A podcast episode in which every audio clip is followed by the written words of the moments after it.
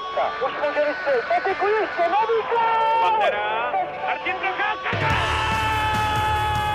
A teď je tu možnost pro Jágra. Kapitán! Svoboda.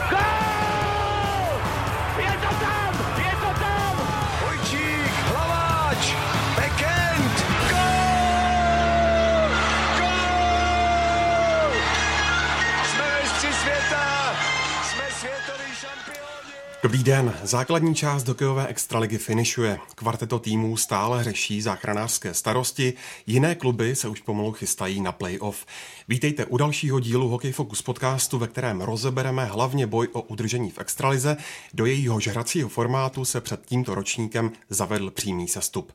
Ukazuje se, že je tenhle model zábavnější než baráž. Je Kladno největším adeptem na sestup a proč Liberec dominuje v základních částech extraligy. Nejenom o těchto tématech budou diskutovat komentátor ČT Sport Ondřej Zamazal. Ahoj. Ahoj, dobrý den. Je tu taky bývalý hokejový expert ČT Sport a nynější šéf trenér eh, mládežnických kategorií Josef Zajíc. Dobrý den. A nechybí Petr Musel z webu čtsport.cz. Ahoj. Od mikrofonu zdraví Ondřej Nováček. Na poslední příčku spadlo Kladno a má tříbodový odstup na 13. Pardubice. Tým kolem Jaromíra Jágra na dno dostala série 11 proher. V dalším utkání proti Spartě potřebuje nepříznivou sérii nutně zastavit. Vidíš, Pepo, pro rytíře nějaké východisko z téhle složité situace? A v čem konkrétně herně zaostávají podle tebe? Východisko je samozřejmě získat eh, ze čtyř zápasů 12 bodů. To by bylo ideální a myslím si, že ani tak to není jenom v jejich rukou teď. A východisko z té situace další, nebo jakým způsobem by to mohli dokázat, je jasný. Vždycky hokej jako kolektivní hra musí být o 22 hráčích nebo 20 hráčích nebo hráčích, kteří jsou nasazení do toho zápasu a, a mm, ještě to musí kluci zkusit, ale je to nesmírně těžký, protože když ten vlak jede z kopce, tak je to tak obrovská setrvačnost, že i ta energie na trénincích a takový to, co ta naše největší hvězda Jarda Jágr miluje, takovou tu relativní pohodu, tak eh, to se vytrácí jo? a hrozně těžce a dlouhodobě se to nám vrací. Stejně tak jako to nejtěžší na začátku je vytvořit skvělý, kvalitní tým, ale opravdový tým, který, z kterého se generují ty největší hvězdy, tak eh, stejně tak těžký je ten vlak, který z toho kopce eh, mastí dolů. 11 zápasů, to je opravdu hodně. To zastavit, otočit a je na to málo času. No, přijde mi, že Kladno je opravdu složité situace, já když jenom připomenu ten los, má v dalším kole Spartu doma, pak venku Kometu, doma Mladou Boleslav a venku Litvínov, kde ten zápas by vlastně teoreticky mohl nakoupnout, ale teoreticky na druhou stranu vlastně už se ani nemusí zase o nic hrát, protože už může být ten rozestup takový, oni vlastně musí udělat teď, jelikož mají horší vzájemnou bilanci s těmi konkurenty, s Pardubicemi a s Litvínovem, tak musí udělat vlastně čtyři body na Pardubice, nestačí jako jenom o skóre, že by, že by to nějak hráli na to skóre a je vidět, že ten tým je opravdu dole. Mně přijde, že v předchozích fázích té sezóny Kladno bylo schopné jakoby přepínat z toho, že bylo chvíli pod tlakem, ale podržel je právě třeba Denis Godla, na druhou stranu potom přechod do útoku a udrželi se na puku v, v rytíři v tom útočném pásmu a byli, byli víc nebezpeční, víc nepříjemní a i ta produktivita byla lepší. Teď je prostě vidět, že, že ta, ta sebedůvěra je, je o něco horší. No. Takže Kladno je pro mě teď asi momentálně použil jako favorit na sestup. A co jsem viděl poslední utkání na ledě Plzně, tak tam je vidět, že Denis Godla není úplně stoprocentně v pořádku, protože některé ty golové situace by za jiných okolností v uprostřed sezony rozhodně brankou vůbec nezaváněly. A to si ještě kladno může blahořečit, že posílilo o Petra Vampolu, protože to je z mého pohledu naprosto klíčový hráč rytířů.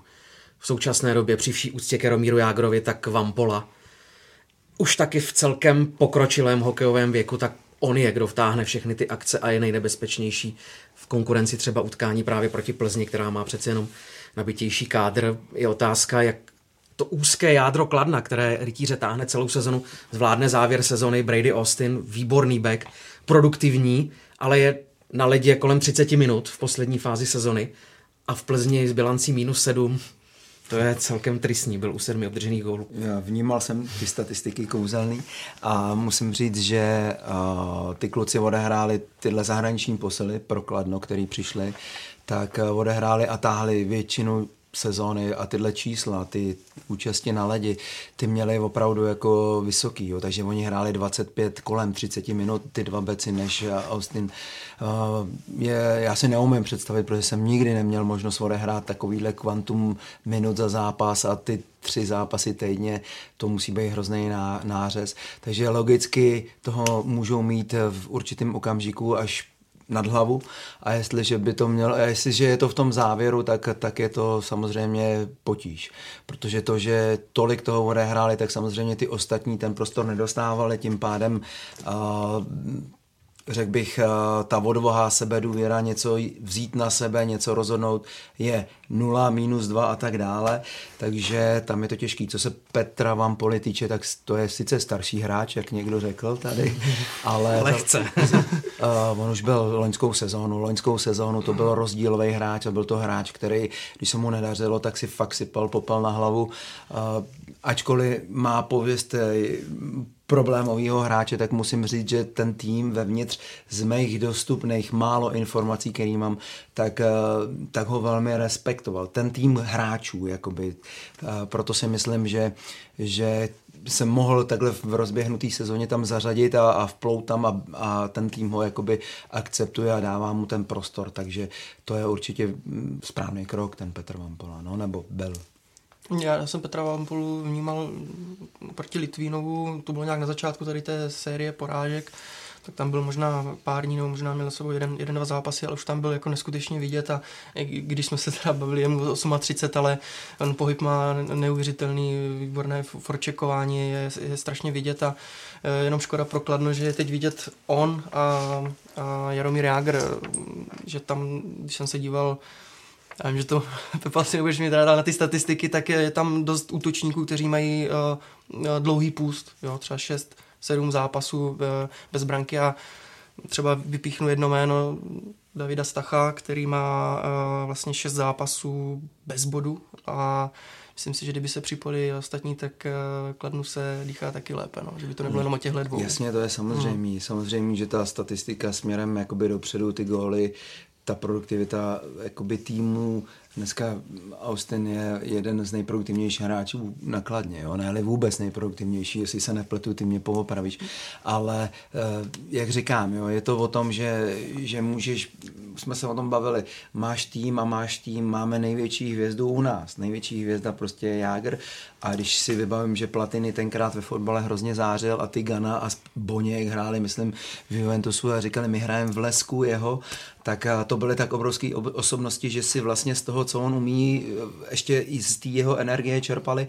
A může se stát, že ty hráči, jako je vztah nebo uh, podobný jemu, od kterých se ty body očekávaly, tak uh, naopak ta zářivost nebo to umění toho Jardy Jágra je může trošku přibrzdit. Já nejsem v tom týmu, nevím, ale hledáme-li nějaký odpovědi na to, proč oni nedávají góly. Může to být neúčast, že není tak často na ledě, nehraje přesilovky, tam se dneska body dělají, to ne, ne, nerozebírám, to, to je věc trenéru, ale těch důvodů může být několik. Ale samozřejmě nějaký tvrdá práce, jakoby dopředu, dozadu, tím si říkáš o to místo na tom ledě. Takže jako těch důvodů tam může být několik. Ale určitě klíčem k tomu, že ty, e, to kladno je tam, kde je, je to, že nedáváme lehce góly.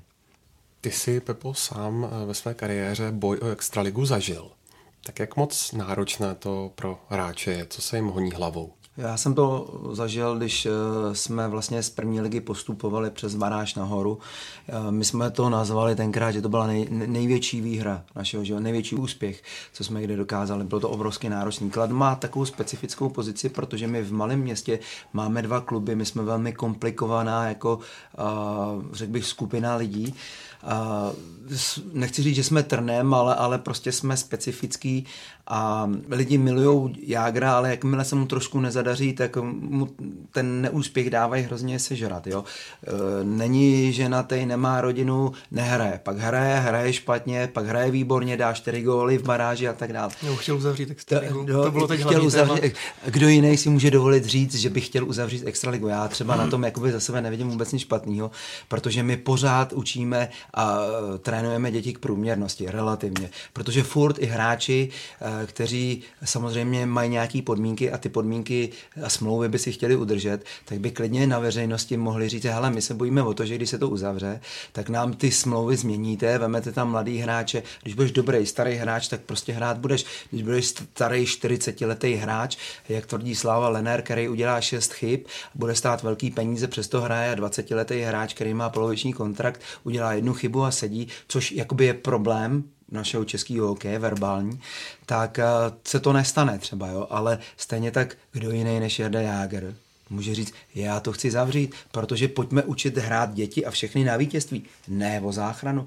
Nespatřujme největší atraktivitu soutěže v boji o záchranu, ale o vítězství. A my se toho budeme bát to někde říct.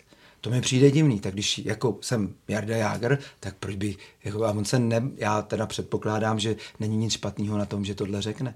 Já bych si to uměl představit, že je to obhajitelné z mýho pohledu.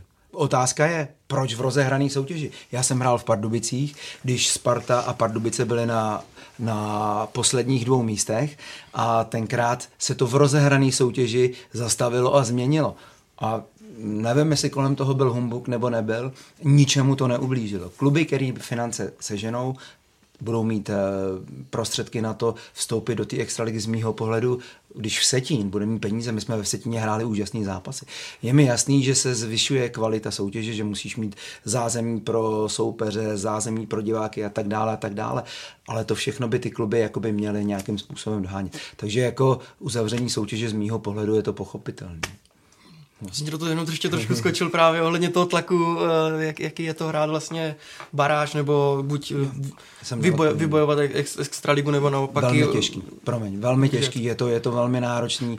My jsme tenkrát měli starý zimák, posílili jsme taky v lednu, to odvedl výbornou práci manažer Ota Černý, přivedl velmi malýho Vampolu, tenkrát malý Vampola začínal ve Vsetíně, přišel k nám, přišel malý Michálek, nevím, jestli mu bylo 19-20, přišel Martin Čech, Klíčový obránce tehdy. Přišel Musil z Liberce, přišel Vítě Jankových z Liberce, myslím si, že takhle tahle pětka dorazila. A ty kluci zapadli do toho týmu. Jo. To je obrovsky těžký. Jo. To, to fakt ten manažer, co to dal dohromady, ten to zvládl. Ale i ten tým byl zdravý. Ten tým uh, chtěl něco a respektoval druhý. Naslouchal, ne že poslouchal. Bylo to velmi vyvážený. Byly tam osobnosti, které prostě řekli, vy jste super, ale vy budete schovat tak a tak. Vy, když jdeme na skleničku ráno, nepřijdeš, neexistuje, chlapče. To funguje tady, takhle to funguje. A ten tým pak je schopný překlápět nějaký nevyrovnaný výsledky ve svůj prospěch. Si myslím já. Jo. Takže to jako budovat trvá to nějakou dobu a pak když ten tým, to jádro je silný, tak, eh, tak ten tým jde nahoru i přes zranění, bolesti a, a nový příchody hráčů, který ne vždycky je jednoduchý jakoby implementovat do toho kolektivu.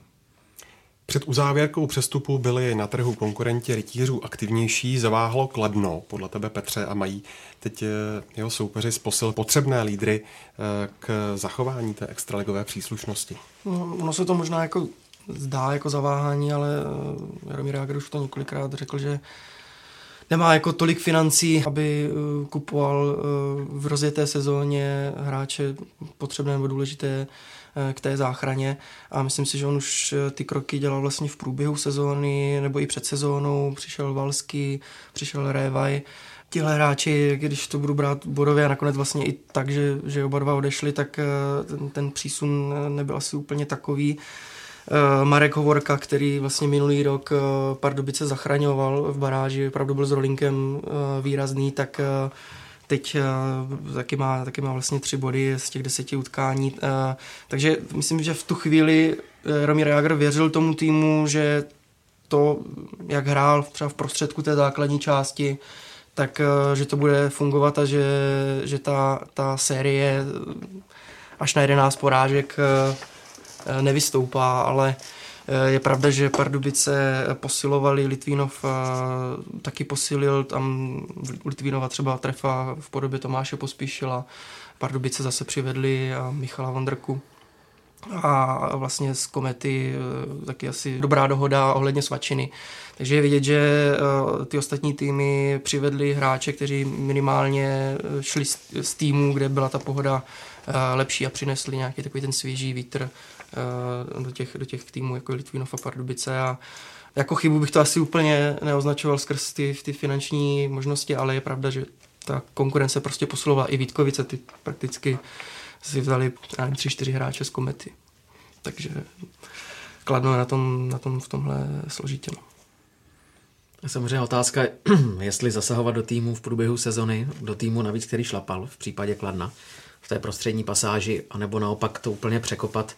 Mně se zdá, že někdy to posilování už dosahovalo dost nepatřičných mezí, kdy si rozboříte něco, co vám třeba úplně nefungovalo, ale zároveň na čem pracujete minimálně půl sezony od letní přípravy, ne déle ne ještě, že se to táhne z těch předchozích ročníků, že vám tam fungují nějaké vazby a to už je pak samozřejmě risk manažera, jestli ten tým přebudovat za pochodu. Hradec Králové taky 11 příchodů v průběhu sezony, to je naprosto enormní číslo, pokud vezmeme, že hokejový tým obsahuje v té základní sestavě 20 hráčů, dobře, tak máte jich na soupisce 25, 28 a vy přivedete 11 nových a 8 jiných pustíte v průběhu ročníku, tak to je velmi složité to potom zase poskládat dohromady. A já bych spíš v tomhle, ale samozřejmě výsledky to popírají, věřil té cestě Kladna, kdy sází na tým, který si extraligu vybojoval, lehce doplněný a který by měl takhle fungovat tak, jak mu to běželo v té minulé sezóně. Ale uvidíme podle výsledku, jak to dopadne. Nakonec třeba se ukáže jako správná ta cesta, že si dotáhnete tři, čtyři hráče ze zahraničí a ti vám to zachrání. A já mám pocit, že když mluvíme o těch zahraničních hráčích, tak uh, ty týmy, který hodně přistupují na, na cestu zahraničních hráčů, ať, ať to bylo v minulosti Pardubice, kdy si myslím, že do toho hodně šlápli i Kladno, uh, protože nemám úplně přehled, jestli Hovorka je zahraniční nebo není zahraniční. Na Kladně působilo, jestli jsem to správně počítal, 8, 8 cizinců. Jo. Tak to fakt jako je, je dost vysoký číslo a mm, otázka toho, jestli úplně všichni, je to těžký, jo. ty můžeš být Čech, když já jsem šel do Pardubic, očekávání vysoký, ta sezóna, ačkoliv jsme měli dobrý tým, se tak úplně nezdařila, jsem Čech, jo, tady Čech, cizinec, ono to je vždycky takový jakoby pofidérní, ale uh, když vezmu ty Pardubice, když tam byl Petr Dreisaitl, tak tam měli 8-9 cizinců, hodně. Jo. My teď máme 8. Jo. Jako otázka, jestli, jestli to je správný nebo ne, není správný. Jo. Takže to je vždycky posuzovaný jenom a jenom podle výsledků, ale určitě z mýho pohledu přednost by měla mít tvorba toho kvalitního jádra týmu, udržet to pospolu, dát mu prostor, ale ten tlak je tak obrovský, že, že na to moc času nezbývá. A právě možná pro toto uzavření té soutěže by těm majitelům mohlo dát eh, takový klid k té práci. Ono se to hodně říká ze strany majitelů, ale ještě jsme to nikdy nevyzkoušeli. Že jo? Takže my mluvíme o něčem, co nemáme, ale už to kritizujeme, nebo jako se k tomu stavíme negativně. Takže pff, kde je pravda? Prakticky po většinu základní části se v podobných problémech jako Kladno zmítali taky Pardubice. Ovšem v únoru čtyřikrát vyhráli. Tak co se Pepo v Dynamu změnilo k lepšímu? Ale já jsem přesvědčený o tom, že uh, znova a znova a znova mluvím o tom, že hokej je kolektivní sport. A neskutečně důležitý je i pro vaší práci, i pro naší práci, kde pracuješ s obrovskými emocemi, kdy si vysílený, dřeš, makáš, jdeš na trénink, uh, zahne ti holka, rozvádíš se, uh, holku bolej zuby, tak ty pracuješ s emocema. Ten, ten trenér, který vnímá a mm, jakoby vytváří, spolu vytváří, ne trenér, všichni, já považuji za nejdůležitější tým. Jestli se vrátil Rolinek, o němž teda slyšíme, že jako kapitán reprezentace uh, naslouchá hráčům, jde příkladem bojovností. Teď poslední zápas hráli s Libercem, Vočmíra tam dostane, protože dohraje poslední vteřině uh, Knota, to je fajn, on tam zbudí ty emoce, pak to dostane, ale prostě to je kluk, který za každý situace jde příkladem, padne do střely, uh, pohubě znova a znova. A z mýho pohledu um, návrat toho rolínka je pro Pardubice něco, co uh, by mohlo, nejsem si jistý, protože nejsem vevnitř, znamenat jakoby návrat k té uh, rovnováze, kohezi, k, ty, k tomu řetězu. Z mýho pohledu, protože jsem o něm slyšel spoustu dobrých věcí. Takže si myslím, že to tam jakoby mohlo, mohlo být to nakopnutí, který je spojilo. Pravděpodobně. Nevím, jaký význam tam může mít Svočina, protože to neznám, šikovný praváček, ale zase si myslím, že pro podhoubí a, a jakoby důvěru v pravidla toho týmu ten rolínek je velká osobnost. Mm, a taky rozložení sil zase v, zase v té ofenzivě, když to řeknu, tak vlastně Pardubice teď mají, což nebývalo v průběhu té sezóny, tak mně přijde, že všechny čtyři útoky jsou teď nějakým způsobem nebezpečný, protože v tom čtvrtém je teda ten lídr Rolinek, pak samozřejmě dvojice Tibor Kousal, ta eh, Pardubice táhla prakticky celou sezónu, teď k ním vlastně přibyl další skvělý playmaker Vondrka. Mm-hmm. A ta druhá uh, line je vlastně ve složení mandát Poulíček Svačina. Mandát je právě produkt mm-hmm. Pardubic. Svačina si myslím, že možná z komety taky nevím, jestli nebyl, že řeknu, vypakovaný celkem brzo, teď v Pardubicích jako svou kvalitu ukazuje.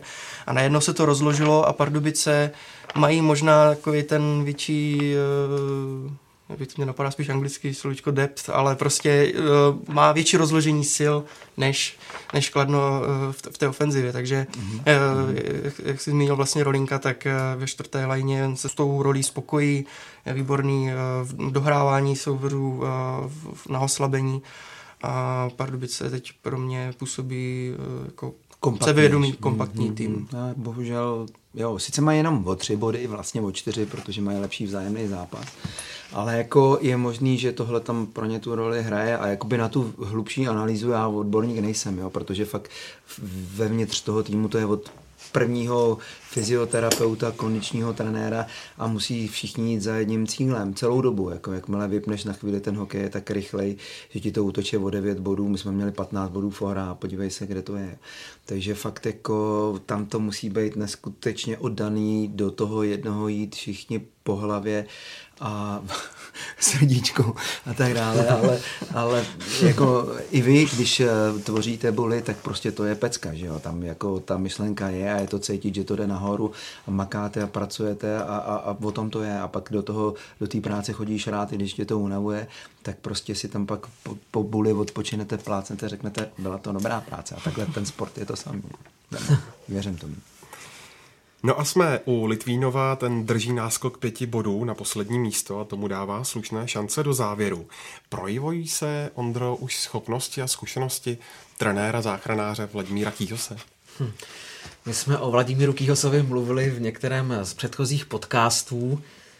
Teď už ani nevím, jestli skepticky nebo spíš optimisticky. Podle mě v dané chvíli, kdy Jiří Šléger na podruhé už prosadil svou rezignaci v představenstvu, kterému zároveň šéfuje, tak eh, z těch kandidátů, kteří postupně odmítali, de facto Vladimír Kýho zbyl, ale je to domácí trenér, to znamená logická volba, je to trenér respektovaný pro svou autoritu, moc neexistuje nikdo, kdo by si mu dovolil odporovat a to si myslím, že v téhle fázi sezony je důležité, pokud eh, hráči jdou za tím trenérem, samozřejmě pokaždé, Pepa to potvrdí, tam jsou různé třenice mezi týmem a realizačním týmem nebo mezi trenérským štábem a hráči vždycky to nefunguje na 100% v žádném společenství, v žádné organizaci, ale tohle to všechno mohl Vladimír Kýhos potřít, on to ostatně i potřel, dopřál šanci Lukáši Kašparovi, Juraji Mikušovi a protože to nefungovalo dál, tak se klub s těmito hráči rozloučil a vedení klubu garantovalo Vladimíru Kýhosovi, že si ten tým bude moct poskládat po svém, to znamená, že pokud tihle ti dva hráči plus Karel Kubát opravdu nezapadli do toho týmu, ať už z jakýchkoliv důvodů, tak je Litvínov pustil dál. Tak to vypadalo dobře, pak najednou zase nastala série, kdy Litvínov zase padal dolů. A, ale už podle mě neřešil nového trenéra, už zkrátka teď věří tomu, že to Vladimír Kýhos nějakým způsobem dotáhne. Je otázka, pokud se Litvínov zachrání, jestli je to dlouhodobá varianta.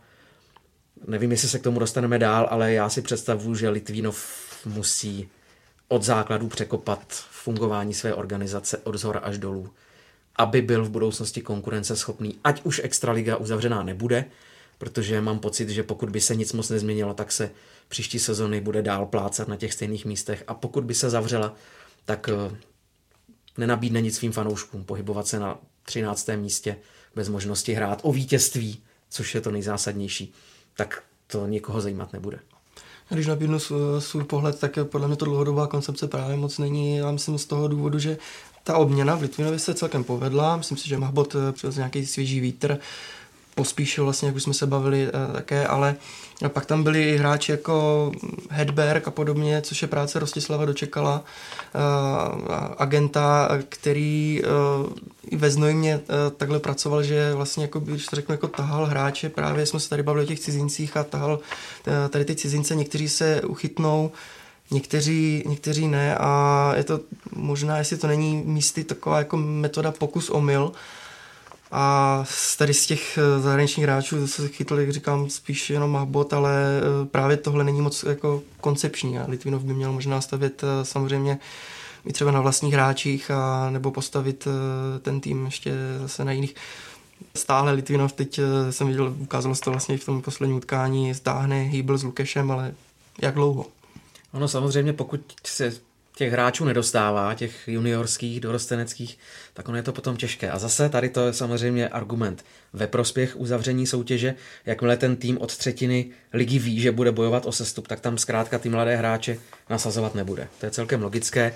A je to i důvod, proč se Jan Vyšák nakonec vydal do zámoří, protože bylo celkem očividné, že třeba, že nehrál vyloženě špatně a zase byl vidět u něj určitý posun, tak bylo jasné, že jakmile půjde do tuhého, tak zkrátka Mišák a jeho čas ve hře budou klesat zase dolů a další junioři se tam nenacházejí a v tu chvíli samozřejmě scout, v tomto případě Rostislav dočekal, sáhne po hráčích, které zná z jiných soutěží, takže je samozřejmě otázka zase toho dvojakého pohledu, na tuhle tématiku, že ti mladí hráči, opravdu jenom velmi osvícený trenér si dovolí tam postupně implementovat mladé hráče.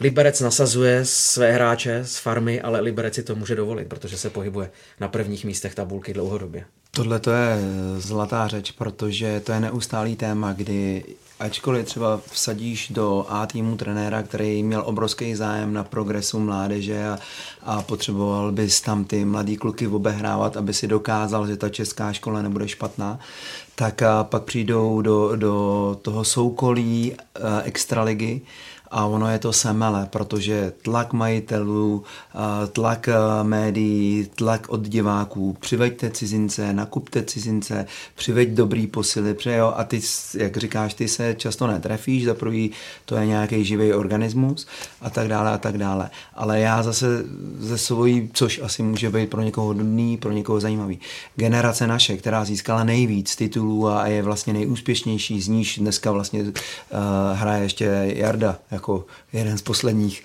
našich eh, lídrů, tak eh, my jsme měli obrovský štěstí, že se změnil systém a ty starší hráči odešli.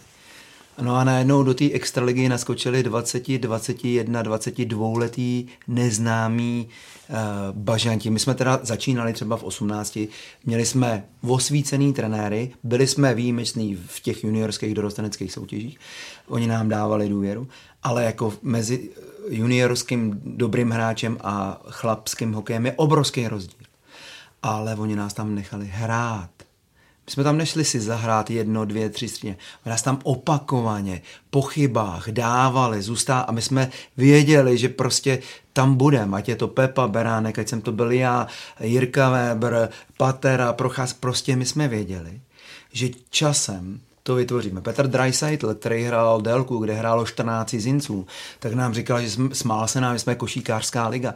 A pak jsme smázli, Nagano byl vrchol, samozřejmě bylo to štěstí, ale ty hráči měli tak obrovskou sebedůvěru v okamžiku, kdy se nedařilo, že, že si dovolili se vrátit k tomu, co je tam vede.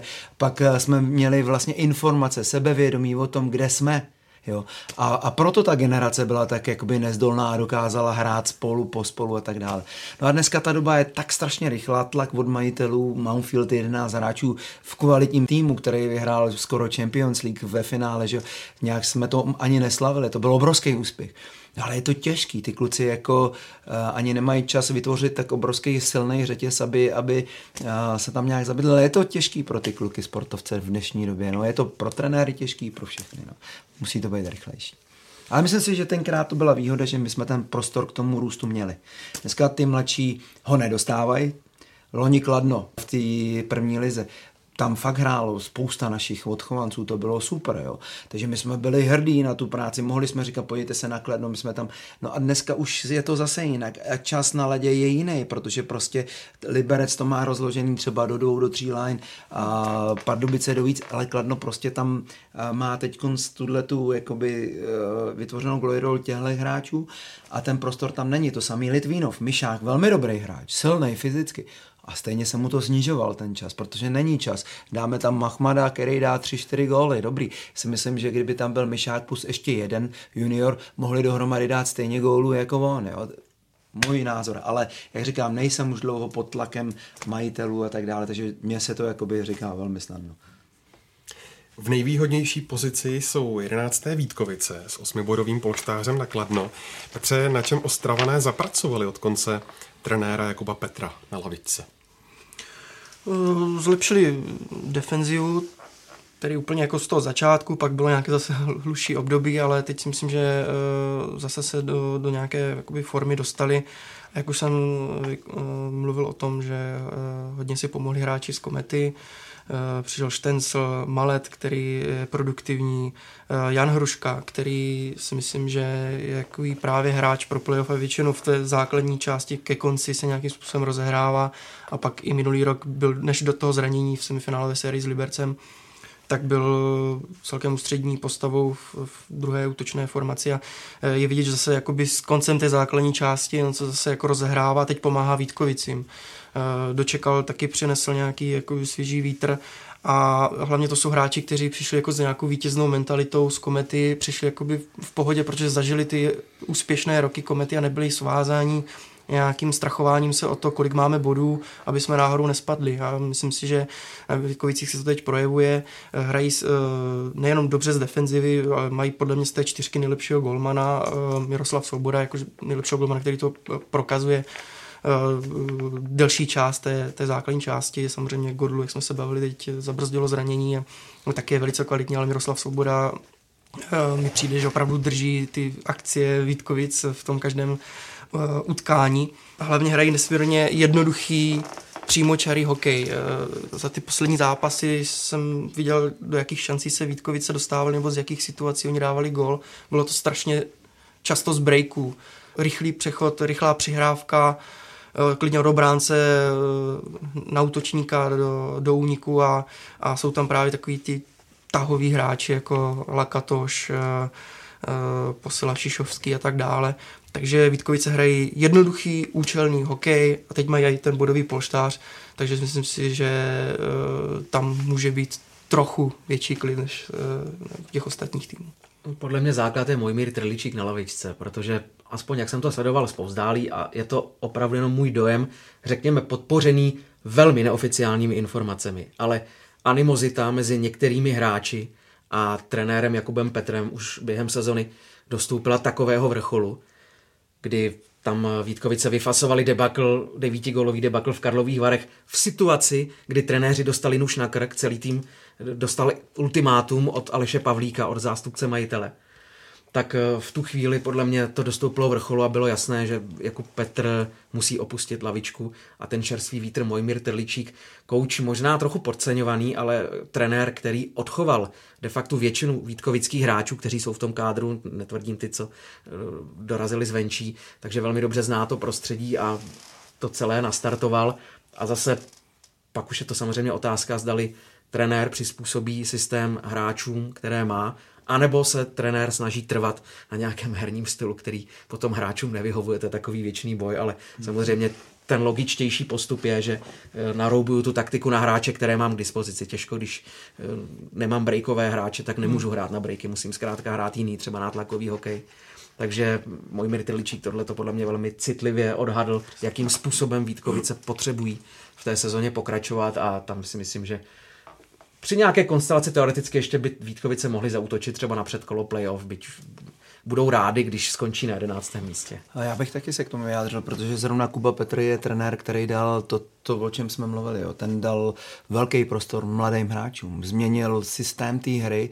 Na Vítkovice se v minulosti nedalo dívat. Jo. To byl absolutně nudný hokej. Oni zmenšili kluziště, oni uh, postavili na hráčích, který třeba Sparta nechtěla. Hrbas přišel, dá, z mýho pohledu ten tým z něj jakoby čišela bojovnost, uh, právě ten tah toho týmu a vzhledem k nějakým finančním starostem, který ty, ten ostravský tým měl, tak některý hráče museli pustit a to může být oslabení. Jo. A teď zase do toho vstoupí noví hráči, který nemusí akceptovat tu cestu, kterou ten trenér chce, nebo a, a už se to tam může trošku jakoby ty nůžky otvírat a může to být problém. Nicméně já si myslím, že změnu toho herního systému a jakoby toho, toho pohledu na to, o čem mluvíš ty, to tam jakoby přivodil Pavel Trnka a Kuba Petr. Jo. To, že ty kluci mladí dostali šanci, že tam hráli, že ten hokej byl koukatelný, že, že spousta lidí od hokeje říkalo, já se rád dívám na Vítkovice, jo, protože prostě oni to změnili. Tak to byla jeho zásluha. Ale pak se může stát prostě to, to ten kolektiv je hrozně citlivý. Stačí vyhodit kustoda, přijde druhý, který je protivný a, a je to v řiti. Jo.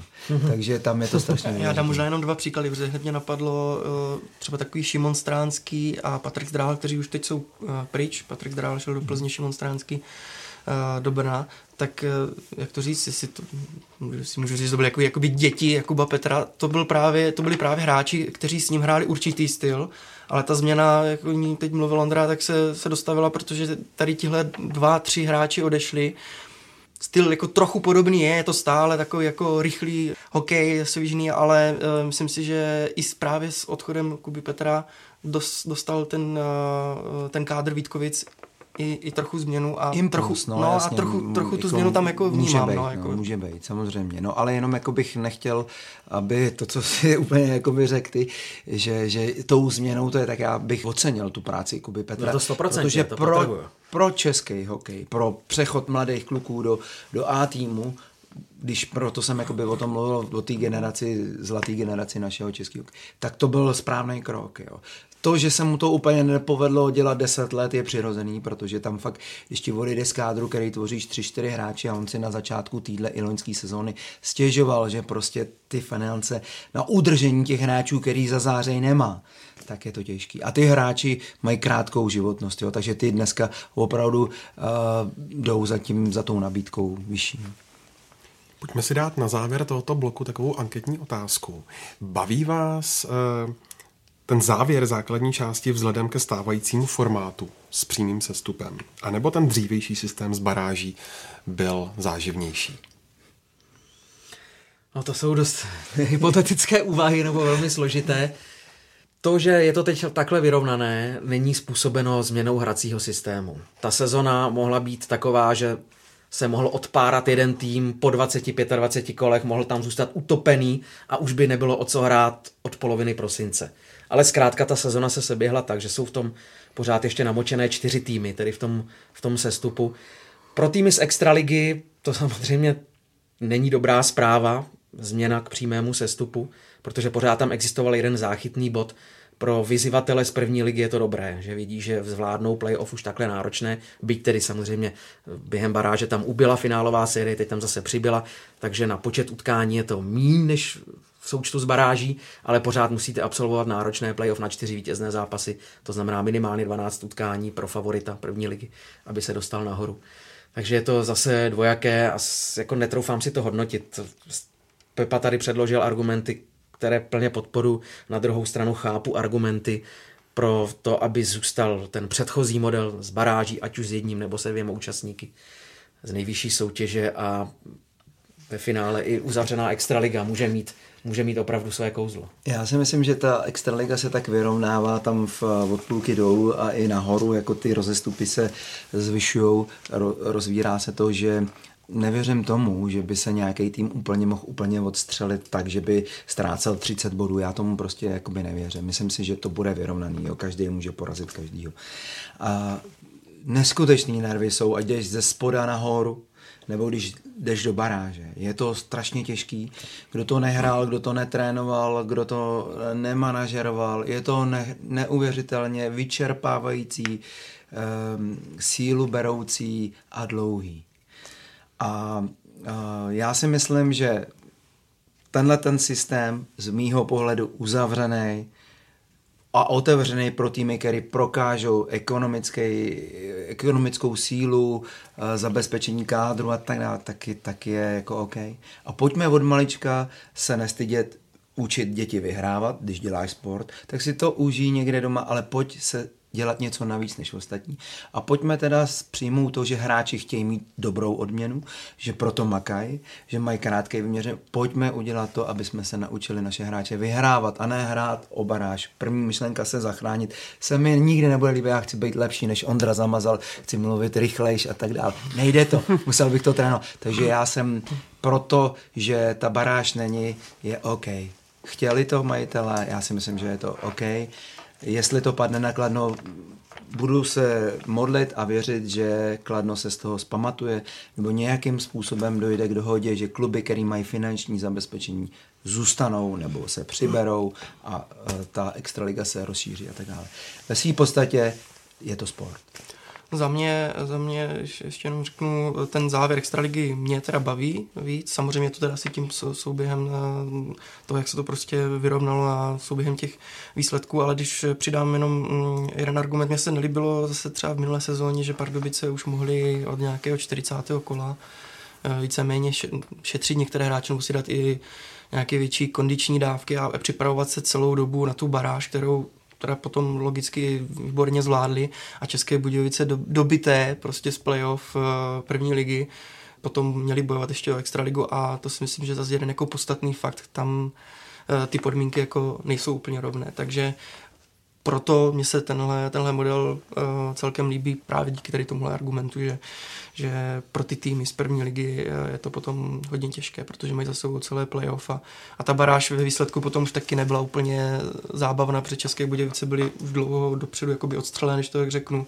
Pardubice zase už měli jistotu celkem mhm. brzo a rozhodovalo se teda jako o dvou, o dvou týmech mě teda přišlo. To bylo Buď velmi dramatický až do poslední chvíle, teda já si myslím do no, posledního zápasu. Klad, no jasně. Uh, Pardubice měli? Mě, no Pardubice měli jasno, ale Kladno se pralo do posledního zápasu. Ano, ano, no, to jsem zapomněl dodat, já jsem chtěl říct Kladno, Chomutov no. si to jako rozdali, ale, ale České Budějovice a Pardubice, tam to bylo, tam to bylo odskočené, takže to jsem možná špatně vyjádřil, ale to se mi moc Úhel pohledu, vždycky úhel pohledu. jasný, jasný.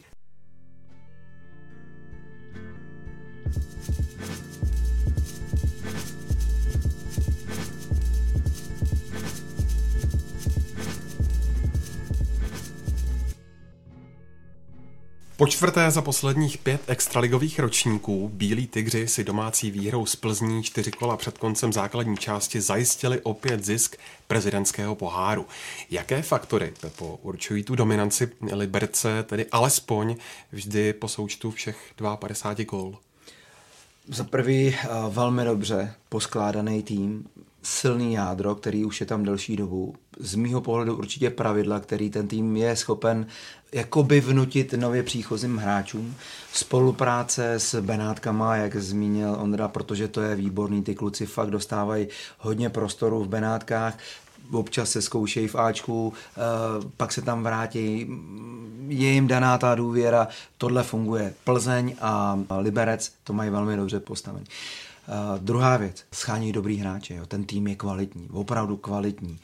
Uh, mají asi finanční možnosti sáhnout po těch dražších hráčích, udržet si je, nalákat, když skončí zahraničí, stáhnou si zpátky Filipiho Bulíře na část ligu, zase je pustí a tak dále.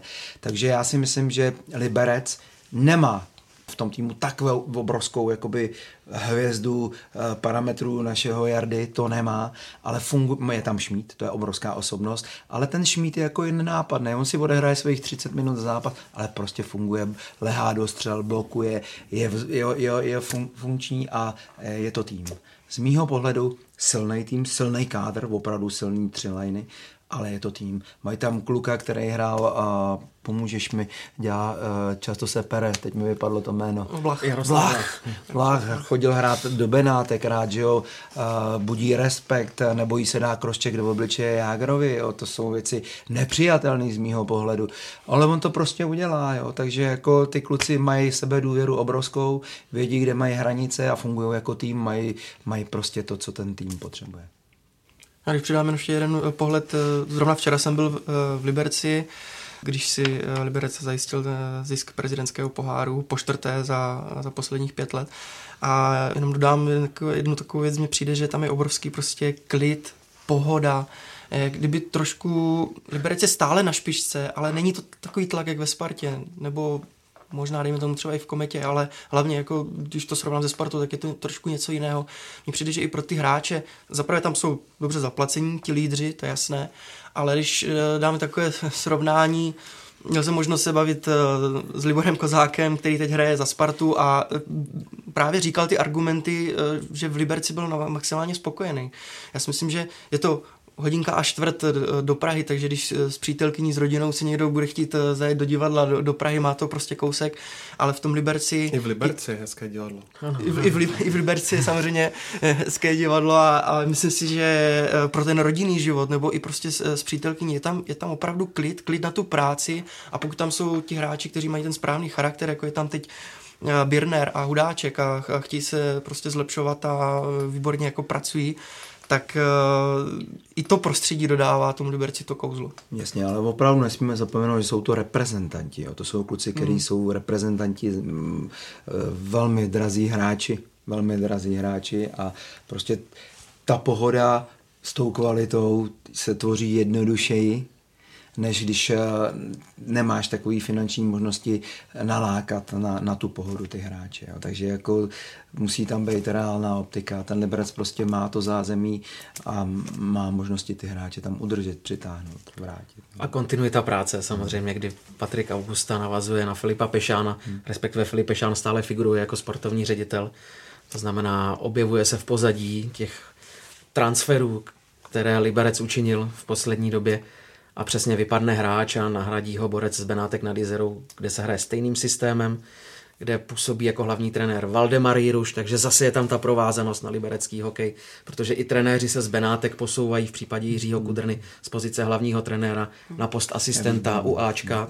Pořád je to provázané, pořád to rotuje kolem dokola, ale, ale stejně přesně, jak podotknul Pepa, tak eh, dodržují pravidla, dodržují pravidla, která, která tam kdysi nastavil Filip Pešán a ta pravidla dodržují i ty největší hvězdy. A to je podle mě maximální síla toho týmu, protože pak vidíme týmy, kde máme spoustu hvězd, nebo jich vidíme je tam a jakmile nefungují dohromady, tak, tak je to takový galimatiáš, který nemá šanci na úspěch. Z libereckého mužstva vyčnívají hlavně čtyři opory, které jsou vždy na ledě výrazné. Padlo tady jméno Ladislava Šmída od Pepy. Můžeš to ještě trošku rozvést, Ondro? Jaký je jeho přínos? Pepa už to tady vyjádřil, ale základ je, že to je hráč, který strávil většinu své kariéry v zámoří, takže tam koukal, jak to vypadá, jak vypadá profesionalismus. V té čiré podobě vrátil se do Liberce, který ho odchoval, aby mu vrátil něco z toho, co do něj tenhle ten klub investoval, což je skvělé, protože jeho rodina je usídlena v Kanadě, to znamená, on tady bývá dost často sám ale to na něm není vůbec vidět a pro mě je to jednoznačně, už v minulé sezóně jsem říkal, že to je nejlepší obránce a v téhle je vedle Milana Gulaše jednoznačně nejlepší hráč celé soutěže. Pak je tu Dominik Hrachovina, co on dodává týmu Petře. No přijde to tak, kdyby jako Liberec hledal Hrachovinu a zároveň Hrachovina hledal Liberec, protože eh, obojí do sebe zapadlo úplně v ten, v ten uh, správný čas, protože Hrachovina neměl úplně povedený angažma ve Švýcarsku v Ambripiotě, uh, přišel a hodně pomohl Liberci. Liberec naopak začal sezónu s Justinem Petersem, který asi se evidentně úplně necítil uh, dobře uh, na severu Čech a jakoby, když to řeknu, nechytil moc navíc.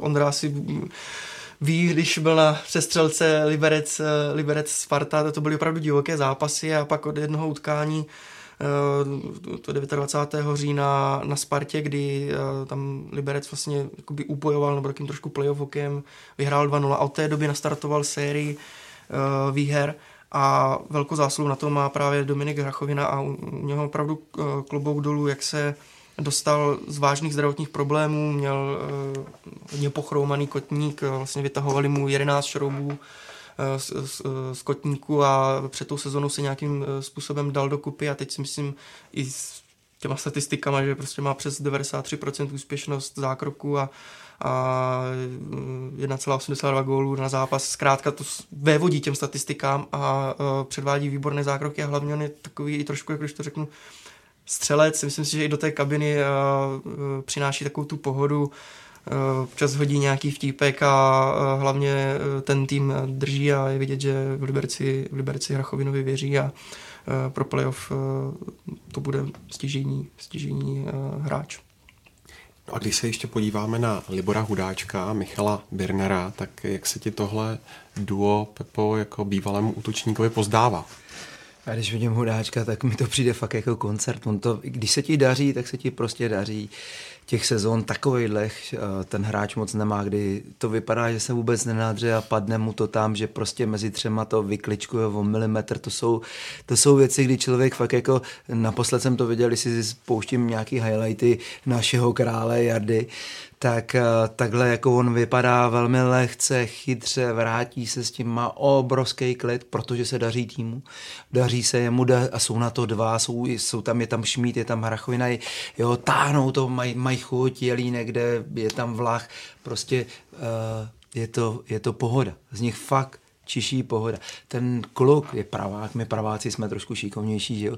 takže, takže on je jakoby fakt na základě té dlouhodobé části, uh, já bych řekl, že, že tomu jako, nejen, že mu to sluší, na tom ledě, ale ještě mu to tam padá. To jsou dvě moc důležité věci.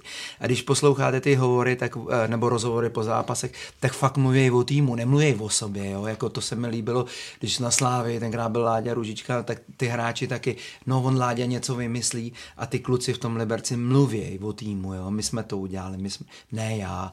A to je, to, to jako kdo, kdo tam jakoby v, tom tým, v těch týmech fungoval, tak to vnímá, rezonuje to tebou, jo? takže on má pohodu a, a vypadá skvěle.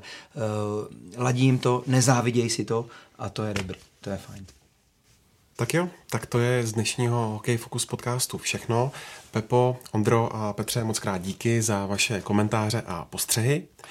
A moc krát tak díky vám, že jste tenhle díl doposlouchali až sem. Všechny podcasty jsou na webu čtsport.cz a nebo samozřejmě klasicky na Soundcloudu v iTunes, YouTube i na Spotify. Tak se mějte hezky.